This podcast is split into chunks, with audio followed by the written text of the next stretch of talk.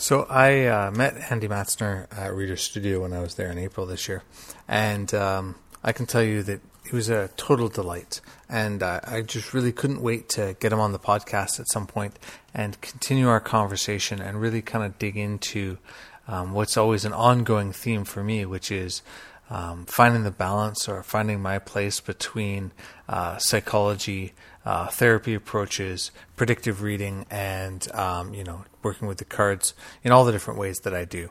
Um, so uh, I'm super happy with having had the chance to hang out with Andy and record this, and I hope you really enjoy it.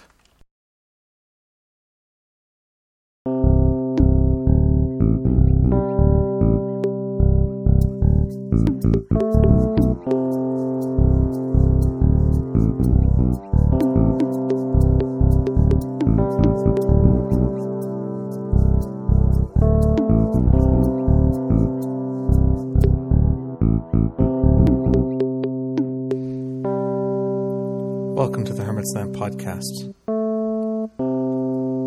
I'm Andrew McGregor, and with each installation in this podcast, we're going to explore the world of spirituality, what it means to be alive, and how is it that we can bring our spiritual selves, tarot, meditation, religious or spiritual practices into our daily lives. Please check out all of our episodes at thehermitslamp.com slash podcasts, or you can search The Hermit's Lamp in podcasts on iTunes and download them all directly that way. So, and just before the podcast starts, I want to mention that if you're looking to uh, deepen uh, your practice around reading the cards, uh, there is a growing uh, series of uh, recorded classes, uh, streaming videos, uh, take them on your own time uh, kind of courses on the Tarot de Marseille, on the Thoth deck, and a foundations class for people who are just looking to round out their practice. All of these classes include uh, some of the most amazing teachers uh, from all around the world, uh, and of course myself as well. Um, so, if you're interested in taking some courses, uh, especially as the summer's rolling around, maybe you're going to find some time on your hands and want to play with the cards more, please uh, go to thehermitslamp.com and just click on the Learning tab to uh, check out all the courses as well as any live upcoming events that are on their way to you. So, welcome to another episode of the Hermit's Lamp podcast. Uh, I'm here today with Andy Matzner, and uh, Andy is a, uh, a, counselor and a, a therapist, psychotherapist, and uh, a tarot card reader. And you know, I, I, met Andy when I was in Reader Studio, and we had some wonderful conversations about uh, life and what it's like to help people and work with other people for a living. Um, and I and I wanted to have him on to sort of discuss some of these ideas about you know what what is it you know the perennial question that comes up here on this podcast a fair bit. What can we learn from psychology? What can we bring into uh, tarot from that? You know, how can we uh, learn tools that are useful? You know, but also you know respect the the boundaries and limits uh, set on us by uh, the tarot reading structure, by the uh, by the ways in which the clients come to us and what they're actually asking for and all, all these kinds of things. So I thought uh, it would be great to have Andy on and sort of continue to this conversation and, and dig in a little deeper and share it with people. So, but, uh, you know, seeing as everybody might not know who you are, Andy, maybe you can give us a, a quick introduction. Ah, well, thank you. What a pleasure to be here. So very grateful. And um, it's interesting, you know, that, that quote, I think it's J.R.R. Tolkien's quote, not, not all who wander are lost kind of feel like I've such a strange journey because um, I've got a master's in Greek and Latin, and uh, originally I was going to teach uh, Greek, Greek and/or Latin, um, but I ended up uh, going to Japan and teaching English, and um, I, again, coming back to the states and planning on becoming a teacher. Um, but then my partner, we ended up moving to a small town in Southwest Virginia and wasn't able to teach ESL at that point and decided to go into social work because um, I'd, I'd, always been interested in human development, human potential. Um, so ended up getting a master's in social work. Um, ended up becoming a, a psychotherapist and just uh, kind of during my downtime at, at, my first job as a case manager, found Joan Bunning's um, online tarot course. And I spent a lot of the free time that I had getting back into tarot. Originally, I had stayed away from tarot because I thought it was too complicated. I don't know what book I had picked up years before, but I thought, oh man, there's no way I could do this. Um, but it was a great, I guess, uh, convergence of, of me experiencing it with with Joan in you know text wise being a great teacher, but then uh, getting into mental health. You know, think you know meeting people. I, I have a lot of experience working with people with serious mental illnesses, schizophrenia, bipolar, depression, personality disorder stuff. Um, so thinking about you know what it means to be human, what what it means to be mentally healthy or mentally ill. Um, so at the same time, really learning a lot about that. Um, really getting into tarot, and, and so started reading tarot. Um, then I ended up working a lot uh, because gender issues are very close to my heart. So I started serving the transgender community in Southwest Virginia, which again, this idea of uh, of honesty with ourselves, you know, being our authentic selves, and then tarot kind of cutting right to the core of that. Um, but all that to say, I've done, I've I've been fortunate where I've I've been able to kind of develop myself as a tarot reader. But when it comes to mental health, you know, I've got a small private practice, but I uh, to keep myself flexible in terms of my schedule, I've done a whole lot of different, or I do a whole lot of different um, things in the mental health world, like uh, doing in-home work, doing assessments, teaching. I teach psychology at a community college um, and gender studies as well at another uh, university. Um, so I teach. I also do court work for when people get committed to psychiatric wards. So I'm part of that world. Um, and do a lot of workshops, that sort of thing. Um, work with people who've been convicted of DUIs, to do, run those groups um, for people who are court ordered. So I do a lot of different things. Hmm. Yeah. So no, Jack, kind of jack of all trades, sort of thing. That's awesome. Um, so which, uh, out of curiosity, which deck did you start with? So you know, I'm I'm one of those people where I started with um, the Waite Smith, mm-hmm. like, you know, the Rider Waite, the Waite Smith, and I just I fell in love with Pamela Colman Smith. Um, um, I think I don't know. Um, there's something about her artwork that really grabbed me, um, and I would say, and the other deck that I love is the Gaian, mm-hmm. Gaian Tarot. Um, and those are two, but there's something, I don't know, there's something about Pamela's artwork that just grabs me, and it's the easiest deck for me to read with. Um, I like the Gaian Tarot because I feel it's the most, for me, it's the most diverse mm-hmm. that I found as far as age and gender and ethnicity. Um, I really like that. Um, but I feel like Pen, I've just I've never as I've tried I've tried to use other decks because I'm a collector of all sorts of things. Yeah, but I've never got into collecting really other decks because I just there's something about Pamela's artwork that I just love. Mm. How about you? What was the first deck you started with? Uh, I started with the Mythic Tarot. Okay. Yeah. Um, you know, I was I, I, was out at a mall and it was it had just come out, so it was like in the the front of the, the you know local mall, yeah, yeah. book bookstores and stuff like that. And uh, yeah, that's the one that I started with. But uh, I I liked it, but at the same time that I found it, I also found Aleister Crowley's writings. Mm-hmm. Um, his not his book, or sorry, not his deck, but his books. Yeah. Yeah. And so I started reading his stuff amongst many other things, and uh, that made me really hungry for to find his deck, which eventually I got. So, and once I got that, I was like, that's yeah. it. There are there is no other tarot deck but this one, you know. So that's so cool. I mean, isn't that funny how that works? Like, I think that's the beauty of of the you know thousands of decks is that no matter who we are, mm-hmm. be one or more that really resonate. Mm-hmm, absolutely.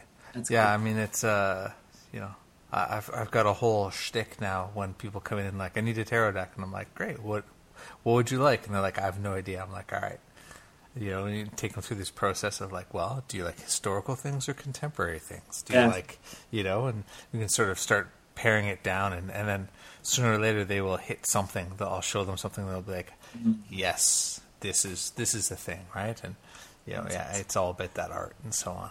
Yeah, that's cool. You're kind of like a midwife. You kind of, I mean, it's neat that you have that. I mean, I didn't know any better as far when I first started, and just the Rider-Waite was, you know, I went down to my local bookstore and, and got it.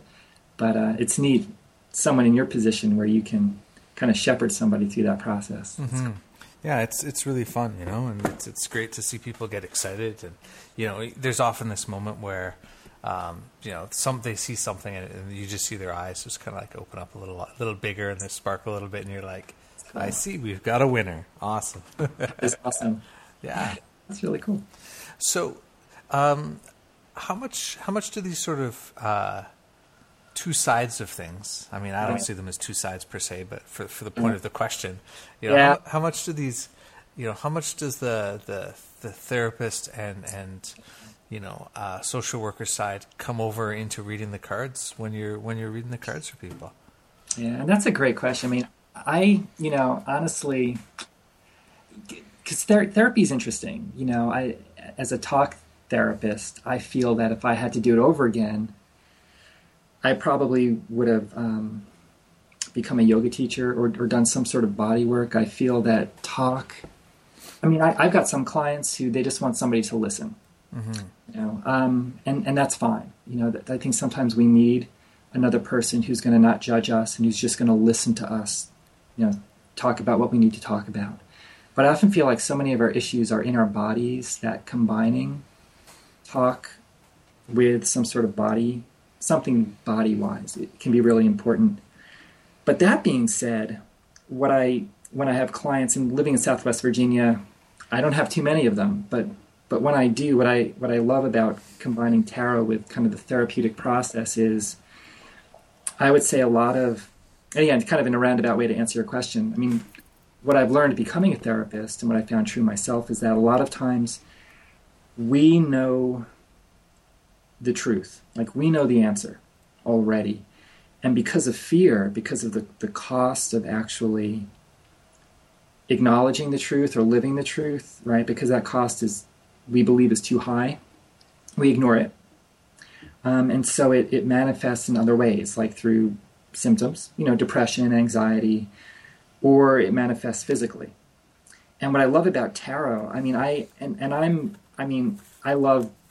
It's easy for me to do an hour reading, you know, or, or a two-hour reading. You know, I can go as deep as somebody wants to go. But I've also found, I don't know if you found this in your experience, but often as soon as somebody picks that first card, the answer is there. Mm-hmm. And, it, and it's almost like, and honestly, I've often, I've never, I've done this occasionally, but I've, I've often thought that my role ideally takes only two minutes, where that person picks the card, and then there's there's that question associated with the card, which boils down to this card is reaffirming what you already know to be true, what do you need to do to gain the courage now to act on on this truth? Mm-hmm. And and I, I, feel like the tarot, it, it's amazing to me that, and again, I'd be curious your thoughts.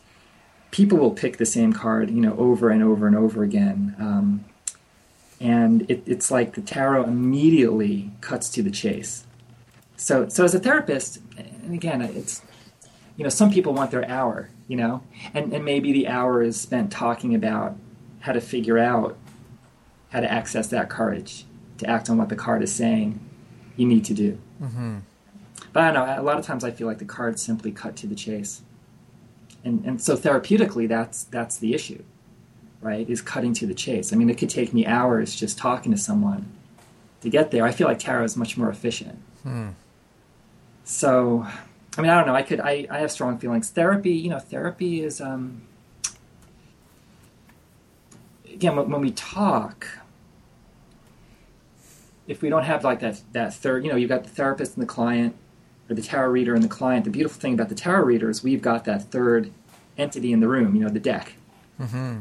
And I think that I think that if it's just two people, that can kind of get in the way. In other words, people are going to tell me what they want me to hear. Yeah.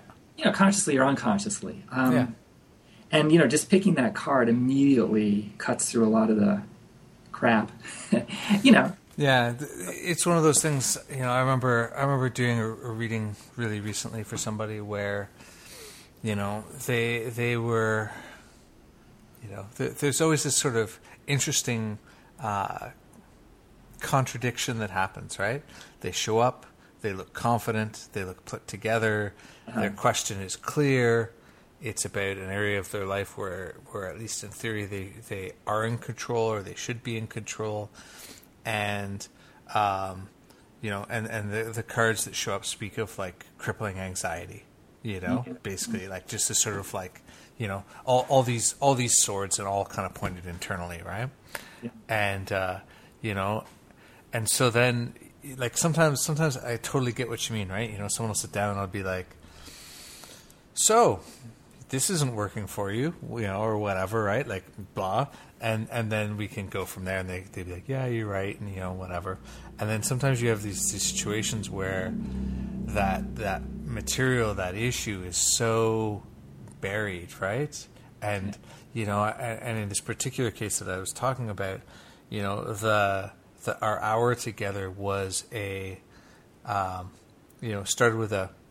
I think there's something over there what, what, do you what do you think? You know, and then it was like this sort of you know. I, I don't know that it was literally every five minutes, but it, it felt like every five minutes we just like surface back and you know, and, and, and then they would like admit it and then counter it and then you know like back and forth and and then I'd be like okay yeah but but when you said this you know it just doesn't sound very confident right. you know and and I, I, I don't know what came of that for them in their lives, you know, because they haven't been back, uh, you know, because it was first it was only a few weeks ago, and you know, and secondly, well, we'll see if they come back, right? But right. It, but it was this very very interesting thing where what became very apparent to both of us by the end of the time, and whether they, as as you say, have the courage or the strength or the capacity to to deal with it is, is maybe another issue, but. Uh, was that there were things in their lives that were, you know, just eroding their their self their self love and their you know whatever and causing all these problems. Um, but they they felt like they had no options to change them, and therefore they were doing this other thing, right? So you know, it's it's a very interesting sort of the way in which these dialogues can happen, and the cards, especially like you said, the cards were super helpful in that because you know I could just be like, yeah, but this. Uh, this Ten of Swords here, you know, it's kind of a problem. It's not a good card, you know. It's you know, this is a card that speaks about you know this, and and then yeah, well, you know, I, I see what you're saying, but you know, with this everything's kind of sitting on this Ten of Swords over here. Let's let's go back to that, you know, and yeah, it, it's a fascinating process because you do have that external thing, you know, which I mean, obviously there are other structures you can try try on a person, but yeah, it's, it's yeah. very interesting. Yeah. Yeah, it's neat. I mean, it's and it is true that right kind of that the therapeutic process or tarot reading process is going to be different for everybody and you know, everyone's going to have their own journey mm-hmm. to to doing the sort of healing they need to do but i think you know therapy i'm really a big fan of jungian mm-hmm. therapy you know in, in, real depth psychology this idea of you know, talking about the soul and it's kind of ironic because I, I teach abnormal psychology and the first thing I tell them is, you know, the assignment is do, look up the etymology of psychology or you know psychotherapist, and you know psyche is is soul, right? And yet everything's all about brain chemistry now. You know, I'm mm-hmm. depressed. I need to, you know, my, my brain chemistry is unbalanced and all this. So I think it's, you know, as a therapist, there's always a flavor of the month as far as you know. This is this is the technique that's going to help people be cu- not even heal, but you know, be cured. Whether it's mm-hmm. mindfulness or cognitive behavioral therapy or hypnosis or you know, all really cool stuff that might work for some people. Um, but I'm what I think is interesting is you know sometimes we're like with the person that you saw, right? Sometimes we're not ready to go all the way, mm-hmm. um, and sometimes right we, we've got these blocks where because I mean I'm a, I'm a big fan of how we were raised really has an impact on how we see the world. Mm-hmm. You know, our relationships with mom and dad or our caregivers, you know, whoever was raising us, you know, um, single parent, I mean, whoever the partners are, um, gay couples, you know, whoever, the dynamics that we had as kids with our caregivers, I think, really influence how we see the world. And so sometimes that is something that we have to deal with before we can move forward. So, you know, it's, so it's easy to know, or it can be easy to know, like, okay, I need to be, you know, honoring this part of myself. Mm-hmm. But, and knowing that consciously, but then encountering a lot of un- like self sabotage, right, is an easy example. Yeah. Uh, because we haven't dealt with things that we experienced, you know, growing up, um, either not getting enough love from a caregiver or being smothered or, you know, a, million things. Mm-hmm. It's interesting. But, I, you know, therapy is, I don't know, being a therapist, is, and I know people talk about, you know, using tarot therapeutically. It's, um, I mean, I'm, I actually think that tarot card readers have maybe a bit more freedom. You know, I don't take insurance as a therapist, and, and certainly people who do, you know, insurance is very limiting in terms of what you can do and how you can do it. Mm-hmm. But I feel like, you know, there's that shamanic piece that we've lost as, as therapists that when I work with tarot, I feel like we can tap more into because of the symbolism on the cards.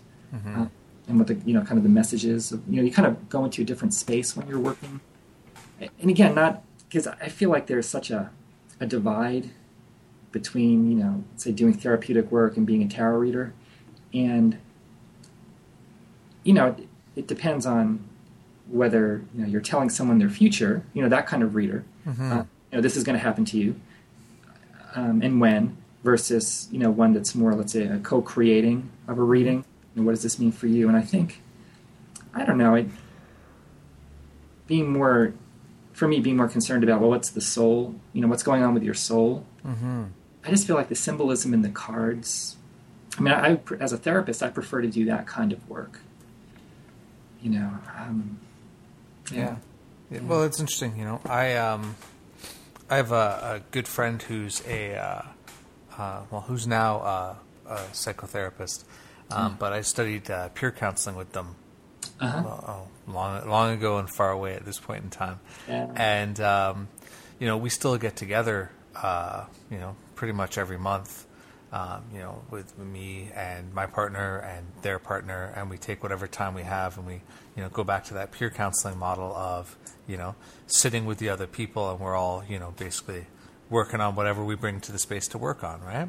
Yeah. And um, you know, I think that uh, it, it's fascinating because you know uh, he has a he has a background in sort of um, the the allergies and environmental allergies and some of those kinds of things, mm. and you know, and sort of seeing the way in which those things impact people and change stuff, and then you know, having recently uh, gone through and got his uh, psychotherapy accreditation you know, it, it's really fascinating to talk about where where all these different pieces lie, right? Because depending on you know which hat you have on will really yeah. determine you know which thing and uh, you know which which, uh, which space you're you're going to see and where you're going to draw those lines. And you know the interesting thing about uh, you know psychotherapy is is I was talking with them the other day about the ongoing work that I do with people, which is um, you know depending on the person, but often quite uh, magical and, you know, certainly very informed by Jung's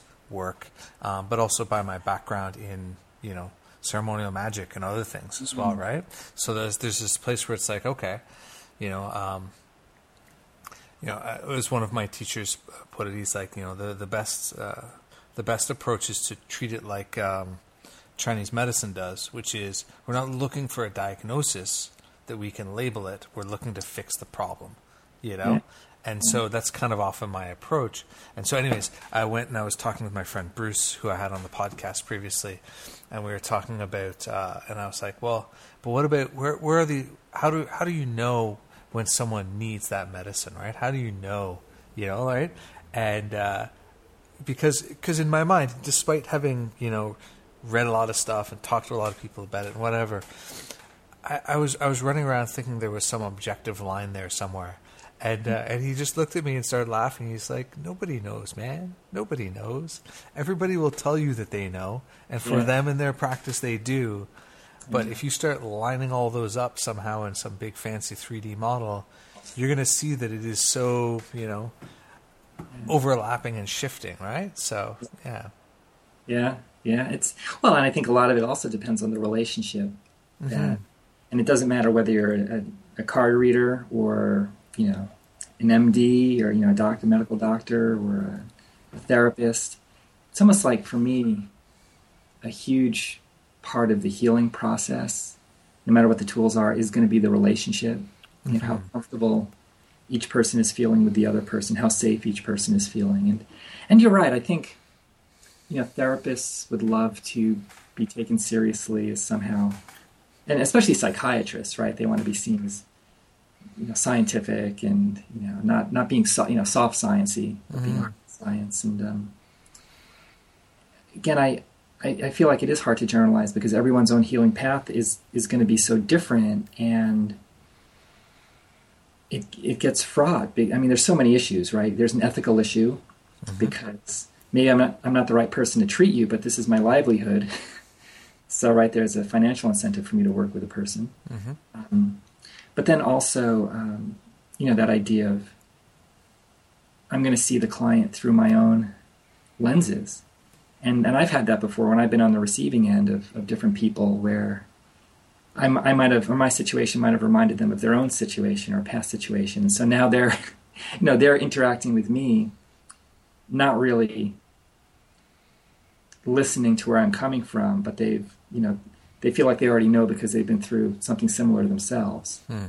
you know. So I think, I mean, just talking about being a healer, I because I, I hate the fact that we've got everything all split up, you know, into, you know, you've got you know a nutritionist, and this is all you know, nutrition absolutely relates can relate to mental health certainly, um, but then like with your friend with the environmental, you know, allergens and that sort of thing. I mean, we've got all these different pieces, and I feel, mean, that was my biggest disappointment becoming a therapist is that you know the focus was on just one piece of the pie um, and i mean I, I find a lot of the work now i do is very much you know nutritionally based right and i didn't you know we, we never talked about oh having a magnesium deficiency causes you know can cause anxiety hmm you want to check out your client's diet. Um, but I think it's, I don't know. I mean, it's almost like I almost feel scattered because when it comes to just the you know healing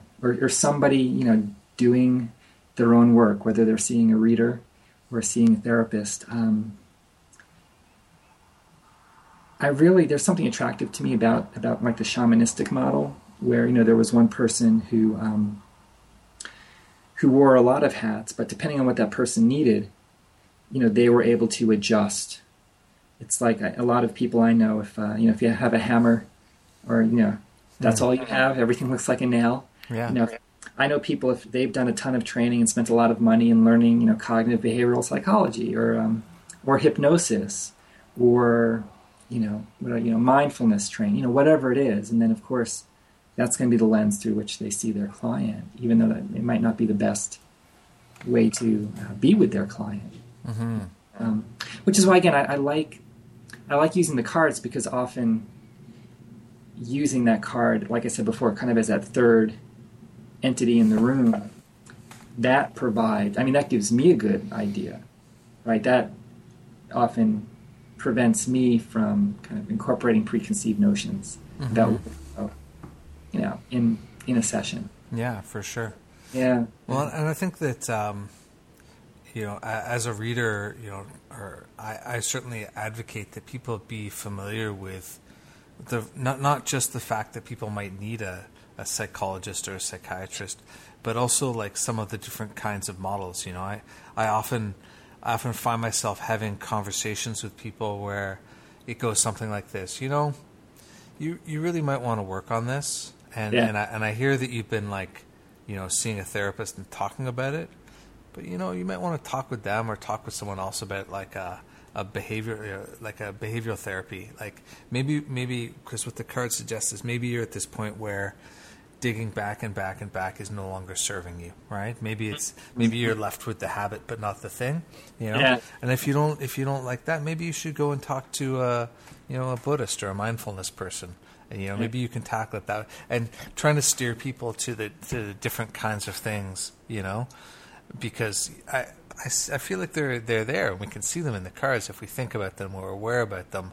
Then we can sort of parse that person's problem in a way that's like, you know, whew, they they haven't even begun to talk about their childhood. They better go sit on the couch and put their feet up and you know go back to their earliest memories, you know, or not, right? So. Yeah, yeah. Mm-hmm. No, I agree. I agree. I mean, it's good. It's good to know what's out there and and have people figure out what what works for them, without a doubt. And sometimes, I mean, because I know part of maybe even what we're dancing around is because I know people like um, Katrina Wynne mm-hmm. who are really serious about, you know, card readers are not doing therapy, and um, I know it's funny because a friend and I do workshops for yoga teachers, you know, mental health skills for yoga teachers, because yoga teachers typically aren't trained in how to deal with mental health issues that, mm-hmm. especially trauma, PTSD that come out on, you know, on the mat, or you know, how to avoid triggering somebody, or what do you do if you trigger somebody yeah. and they you know, have a flashback. Um, so, you know, the irony is, I, I don't feel necessarily that all therapists have, you know, any more mental health training. than than card readers necessarily in terms of let's say what to do when someone has a flashback. Um, but it is you know it, it's an interesting idea of you know what does therapy even mean? Who should be doing it? Um, you know what does it look like? How much of what card readers do is is therapy? You know, quote unquote therapy. Um, and I almost wonder um, because I mean all that to say, there's no doubt that sometimes, especially for trauma, you know, mm-hmm. especially for PTSD, where you know having having a person who has training who really knows how to keep a person safe and and how and, and for me it's almost because again i know so many therapists who fail at this. You know it's the idea it doesn't matter whether the person's a therapist or a card reader it's that you know, when a person walks out the door after a session are they open? And are they you know has has the clinician or reader opened up something that they haven't closed? Mm-hmm. now that person is really vulnerable going out into the world or, or does the person does the clinician or reader know how to go into potentially difficult areas but then before the session's over close the person back up so that they're safe again mm-hmm. and i mean i never got any training in that as a as a clinical social worker you know so you know the idea of of that sort of basic kind of trauma informed training, whether it's for card readers or for therapists, I think is really, really important, especially because there's so much trauma. Yeah. Out there. Well, and I think, yeah, you know, it's it's funny. It's not something that I, that maybe I've ever really talked about with anybody, um, but which I picked up from doing the peer counseling training. You know, which is, you know, how do you how do you wrap the person back up, right? Yeah. You know, how do you you know how do you uh, set them set them up so that they can go out in the world and do what they need to do, as opposed to like, you know, just just dive in and open them more and more and more and more, and then you know, and then say, okay, well, get out of here, you know. Yeah, yeah. And uh, you know, and, and one of the things that I that I always do, especially in longer sessions where where it's easier to go deeper, is you know I have a clock sitting behind them so that they can't see that I'm looking at it per se um, but so that I can look at them and be like, all right, so you know now we're now we're an hour and ten minutes into our hour and a half. All right, it's time to start. It's time to stop delving and time to start reconstructing. You know, and now we're ten minutes out, and how are they doing? And you know, what do I? How do I make sure that they've got some time to ask things and and you know, kind of clear stuff if they they're not holding things that they're going to walk out and be like, oh, you know, I should ask whatever, you know. And So yeah, there, there definitely can be this process, which I think is super helpful, uh, and certainly especially if people are are really really emotional about stuff, you know. Yeah. yeah, yeah. Well, I think you just put your finger on maybe the most important thing, uh, you know, time management. I've, I've got a clock right behind my client, and then I've got a clock behind me so they can see as well. Because mm-hmm. I do think the worst thing is, is losing track of time and then realizing right, I haven't properly concluded you know, the session. Mm-hmm. Um, but it's funny because I had, when I first started out, my clinical supervisor, he gave me the best piece of advice. He said, to be successful in mental health, two things. He said, time management and boundaries. Mm. That's what you got to be in control of. and and I can honestly say that I I really I believe that's true. I mean, if I think about the most valuable things um, as a therapist that I need to be on top of, you know, um, managing the the time because, like you said, that how it ends, right? How that session ends carries a huge weight, or it has a huge impact with what happens next. You know, after they leave, um, and so rushing, again, whether it's a reader or a therapist, you know, it's uh, that by itself, I think, creates a sense of safety. You Yeah. know, not rushing at the end, um, and and that, but it's also a boundary issue, right? Because I certainly have clients, whether it's tarot or in, or in therapy, who, you know, let's say again because of the way they were raised or just you know whatever issues, they're they're not going to respond to boundary setting. You know, I might be very explicit about, well, we've got an hour, this is when it ends, and they're just going to keep pushing, you know, to see what I do. And that's, I mean, it's an important test for me, you know, my own issues around boundaries. Yeah. Um, but it also teaches them that certain, you know, that boundaries are important. That if I say X, I mean, I mean X. Mm-hmm. Well, and even you know, even just at a base level, right? You know, I I love getting like good present attention from another human being, right? And Yeah. you know, I I will if if not reminded at times, just absorb that for as long as it will go. Sometimes, you know, because you know, I mean. Yeah. My my kids aren't giving me great attention, you know. My my partner is uh, is wonderful at giving attention, but our kids prevent that much of the time. So you know, I find it's easy to to sort of end up in a space where you're like, someone's listening to me and hearing Yes. me, and oh, and, you know, it, it's just even you know, even if it's not a uh, like a boundary issue, there could be an exuberance issue as well, right? You know, so, it up. Yeah. Yeah. Mhm. Yeah, I hear. Well, and that's you know, again, that's that's why it, it's and it's and part of it is it, it is a difficult commentary because I, I agree with you. You know, finding people who will listen to us non-judgmentally, you know, who will really give us uh, their full attention is is rare, right? That's um, so people, yeah, people really, like I said, soak that up. Yeah. Speaking of boundary issues, despite my clothes sign being up and the door being locked, somebody's uh, at the door. Hold on one second, okay? Sure. Boundary issue dealt with. That's great. yeah. Yeah. Yeah. So it's, you know, being a therapist or being a card reader, um, you know, I think often our own, you know, that saying, we can only go as far as we've ourselves gone. Mm-hmm. I think that's, um, so when it does come to time management or boundaries or safety, Mm-hmm. um, the work we do ourselves, I think, plays a huge role Yeah. in what we do. So can I can I ask you what you do to keep yourself evolving and on track? Oh, what do I do? And that's, you know, I think that's an important question because when when we're providing that energy for people, it can be easy to to not have the well, you know, stay full. Mm-hmm.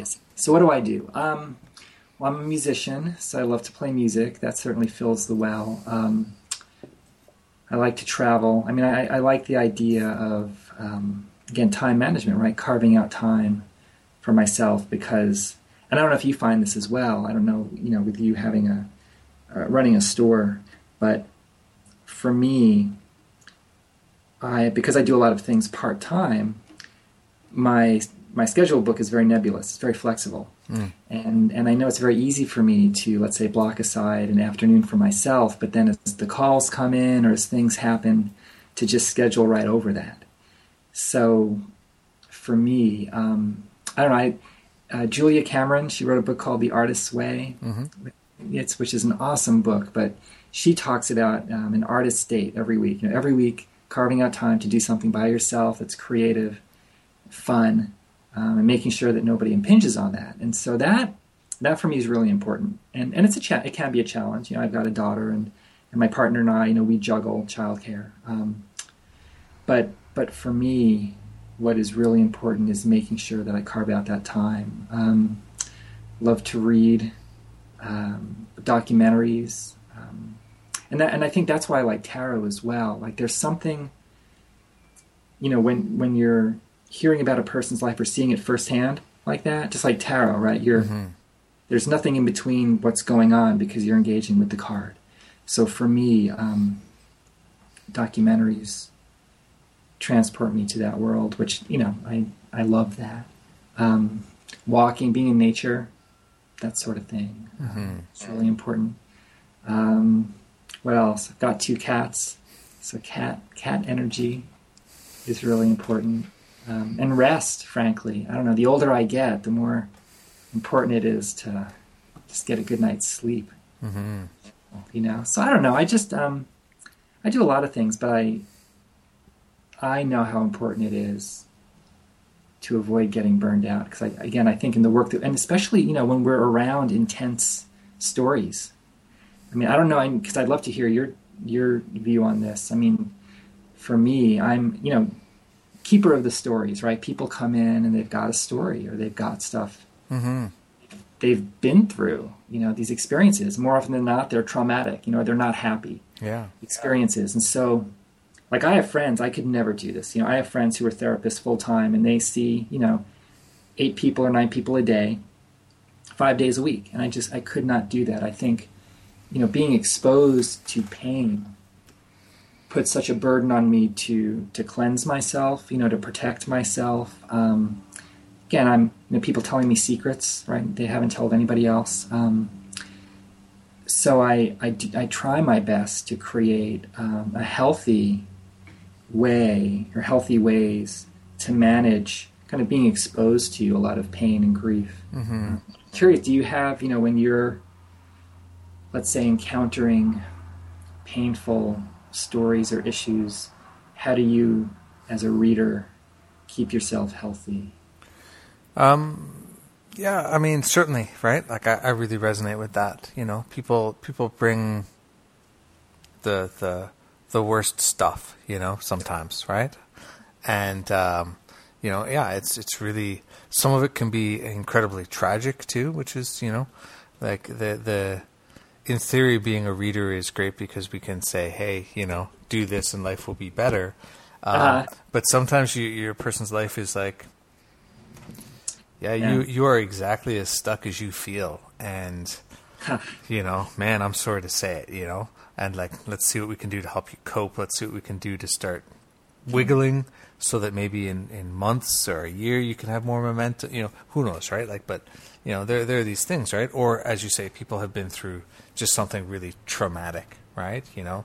Um, like you know, especially like lots of people seem to end up coming to see me who've uh, suffered like a, a loss of someone really important to them, you know, and um, so you know, I mean, number number one is uh, is is I, I try and stay clear and clean on my own issues as much as possible, right? You know, I, I get together with my with and do some of this attention stuff, you know, regularly. I you know I, I try and check in with myself, um, you know, and, and see where I'm at. Uh, you know, I try and make sure that I am sort of uh, clear and able to be present without, you know, having having stuff easily be triggerable in me. So that's that's kind of like the first thing that I do.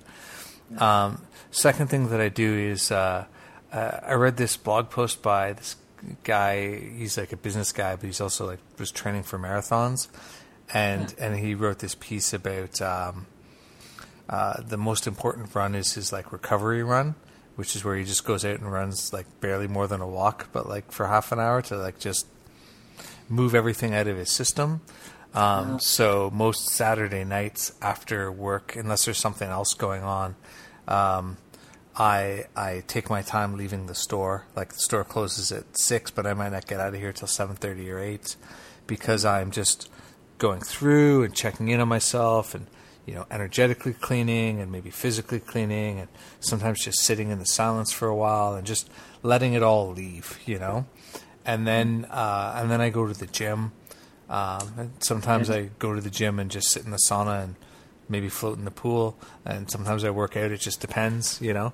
It's like one of those like. But I, I pretty much always go to the gym and you know sort of have a physical reset.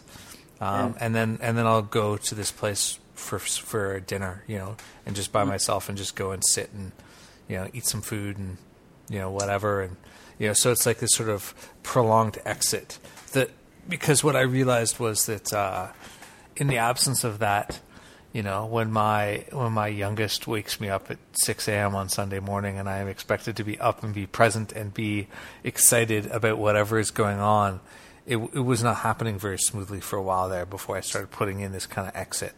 So now I now I do that as kind of a, a thing, you know, and, and depending on the day that I have depends, or the week I've had depends on how much I need that, you know. Um, yeah, and then and then other stuff that I do is you know um, you know, be physically active, uh, try and spend some time in nature. You know, it's great. We have a garden out front, so that certainly in the summertime has me has me set for that. Um, but even at that, like there's a ravine near the store that's um, you know full of birds and other things, and I'll cycle through there or go and sit there for a while. You know, as part of my reset or or on my way in even. Um, you know, so yeah, those kinds of things. But yeah, but but predominantly work on my own stuff. You know and and also I mean, one of the things that I do to stay enthused and excited is have conversations like this, right? Where I, you know, where like the podcast came out of wanting to connect with people around tarot in a way that was not, that was neither teaching nor, um, uh, you know, reading as such, you know, yeah. because, um, yeah, because, it, and I thought it was important and, and it's been really enjoyable and it really, keeps me enthused as well. So, yeah. Yeah, that's awesome. That's yeah. I mean, it's you know when you're doing something or you've done something for so long, it is nice to just engage with other right other people, other perspectives, mm-hmm. and that's it's and that's it's funny you say that because it makes me think about Pamela Colman Smith and her deck because, or well, I know it's not just her deck. um, well, according to to kind of more recent research, yeah. right? Uh, maybe most of it's her deck, or much oh. of it's her deck, right? There you go. Have, there you, have you have you read the? I'm trying to think of of Marcus Katz and Talia Goodwin's book title, "Secrets uh, of the Waite Smith," something like that. It's on my list. Yeah, uh, the the the Cole's note Cole's notes. Spoiler alert is. Uh, it seems like basically the uh, Waite had input on the trumps and for the for the minor cards, he was basically just like, "Nah, go do them. Here's some ideas." Really? Or something. Yeah. So I haven't I haven't uh, dug into it yet, but I've had the chance to talk with them uh, about it a few times, and uh, yeah. Oh, see, that's cool because what I what what I've discovered over the past, you know, I don't know, 10, 11, 12 years is that almost every time I spend time with that deck, I find something new artistically. Mm-hmm that she put in there that I, I hadn't noticed before. And I mean, I've looked through it pretty closely over the last decade, but that that to me is exciting. Like that, it always I'm always reaffirmed and I'm always re-energized going through that deck and just continually blown away. Again, just for me personally, you know, mm-hmm. I know so differently, but that to me is exciting. You know, having a tarot deck that I feel like every time I go back to it and really spend quality time with it, I, you know, I'm continually amazed and surprised. Mm-hmm. Find. Yeah. And then, yes, this is so, you know, this is so amazing. Everybody should, you know, know about this tool and should be using this. Yeah. Mm-hmm. It is so awesome. Yeah. Yeah. Well, it's, you know, I spent, spent the better part of 20 years reading with the Thoth deck. Oh, wow. And still discovering new things that were not you know, and still, and to some extent, still discovering stuff in the writing that that I hadn't seen the first time around, and you know, sort of more recently with uh, you know being more into working with the Marseille deck and stuff like that. You know, mm-hmm. there there are always these revelations of, you know, oh, this shape actually looks like this thing, and you know, all of a sudden, just you know, the way the way uh, a line wiggles erratically in a place you don't expect, reveals yeah. some other thing, and you're like, "Oh, fascinating!" That's the power of it, right? That that yeah. ability to um, to to see and then to project into it what you know what what we need, right? Yeah, yeah, yeah. Do you watch uh, Orange Is the New Black? Yeah, um, I'm midway through the second season. Okay. So I'm yeah. Yeah. Well, I won't spoil it for you, but uh, okay, I know the third one just started. Yeah, yeah. Oh, okay. Um, yeah, but uh, I, I, think that that idea of um, you know, to go back to the to the third party in the in the space thing, right? You know, you're saying the the cards and you and, and, and them, you know, having having that there to to hold those projections, right? I think that yeah. that is is really really fruitful because, it, you know, I, I do a lot of work where, um, you know, especially if I'm working with people on an ongoing basis, you know, we'll pull a deck and, you know, and, and I'll be like, okay, so what, what card do you like? You know, and they'll flip through the majors and pick one, and we'll start talking about it. And you know that that process of having them uh, speak to something that is neither neither me nor them, you know, yeah. becomes so revealing. It's really wonderful, and it can be so easy to to access stuff that way, especially where people are are guarded or you know other things, yeah. right? Yeah. Well, that, that's why I wrote the book because I feel that, you know, unfortunately, tarot has all this baggage associated with it, um, especially you know depending on where you're living and how conservative, you know, religiously conservative the place is. But I feel like um, it is such an easy way to draw a person into a really important conversation. You know, mm-hmm. why something's resonating with them is so telling, and I feel that you know therapists because they're used, you know, people still do the Rorschach uh-huh. tests, ink blot tests. Um, there's something called uh, I think it's called the Mari Mari cards that some Jungians use, which is like a deck of cards um, with more with shapes mm-hmm. and figures and mandalas on it. But um, and and for that you've got to you have to be specifically trained in it. I mean, some people might not. I, I feel like it's like the tarot is such an amazing projective tool, and it could be so useful and so efficient for therapists, especially therapists working with younger people, because it's very hard, you know, adolescents especially, mm-hmm. draw adolescents out. And so having, you know, an array of decks and then, right, just asking, well, which card do you like? Okay, let's talk about it. That's so revealing. Um, but I think, again, depending on where a person works, um, just just the name, you know, tarot. And it's ironic, right? Of course, we all know it. You know, history of it it's very religiously based. Mm-hmm. you know, um, but yeah, just just what you were saying. I I'm all for that use of tarot. You know, of, of just yeah, going through it, not even you know picking a card, um, not knowing what that card is going to be, but you know deliberately picking cards, mm-hmm. going off of that. Know?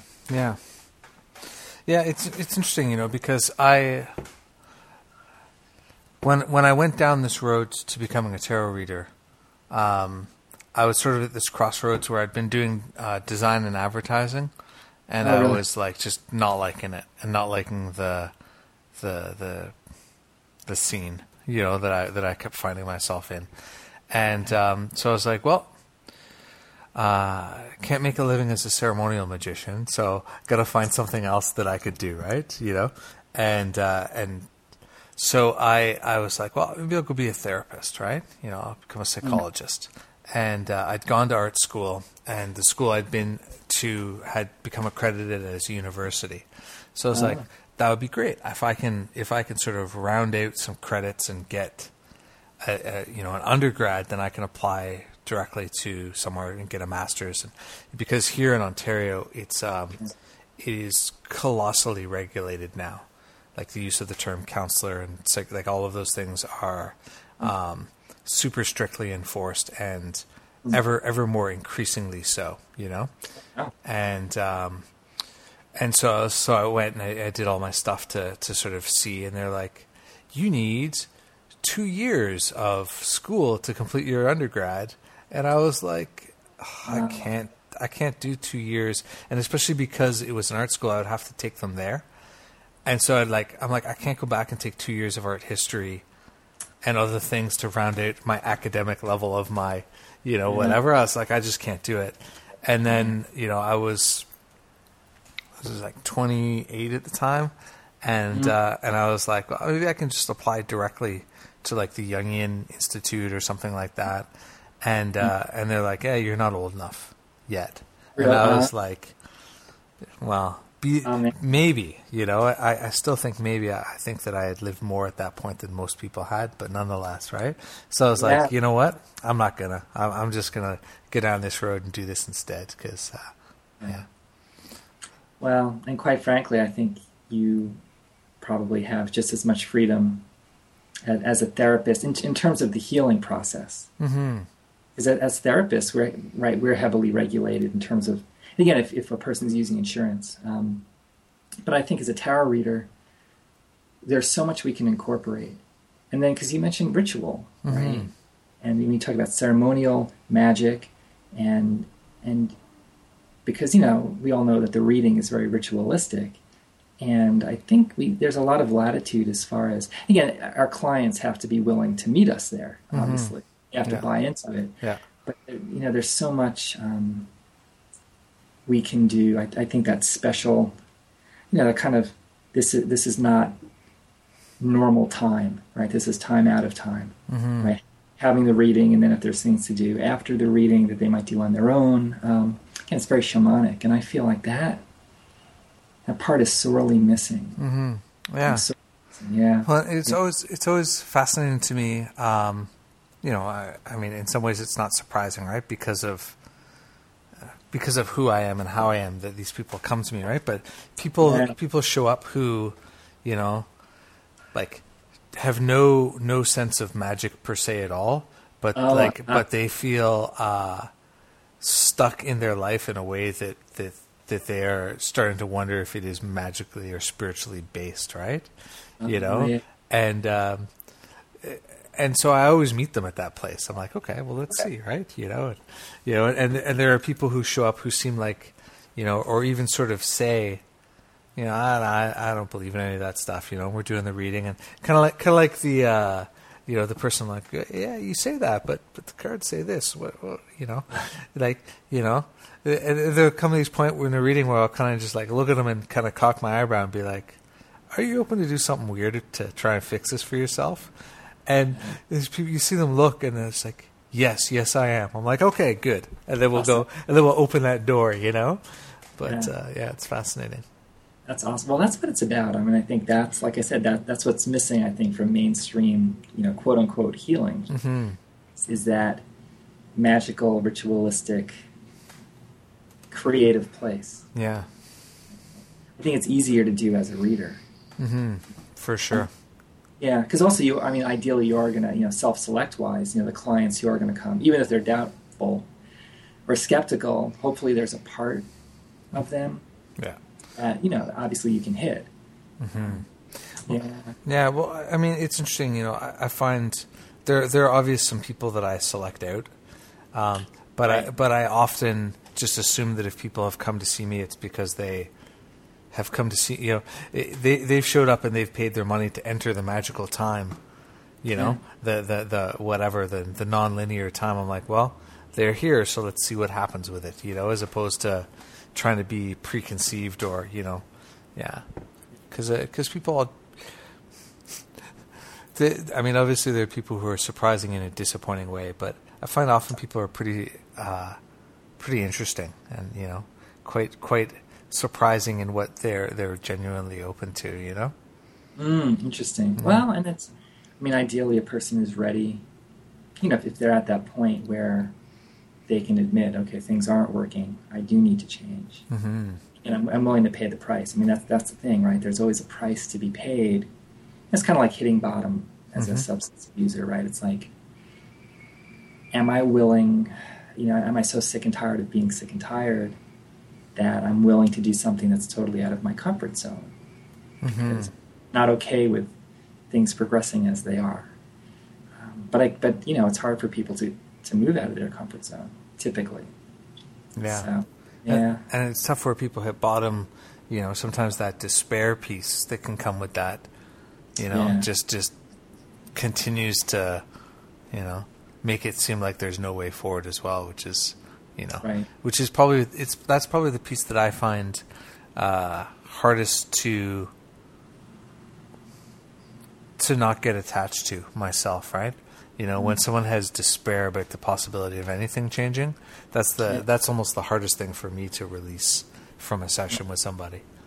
Yeah, it's mm-hmm. interesting. I mean, it's, it's interesting you say that because I've um, there's that old saying, you know, as, as long as there's life, there's hope, mm-hmm. and what I've seen, it's been so interesting with, with my therapy clients, is when I've seen people who are suicidal, who are just really in you know their lives are just awful.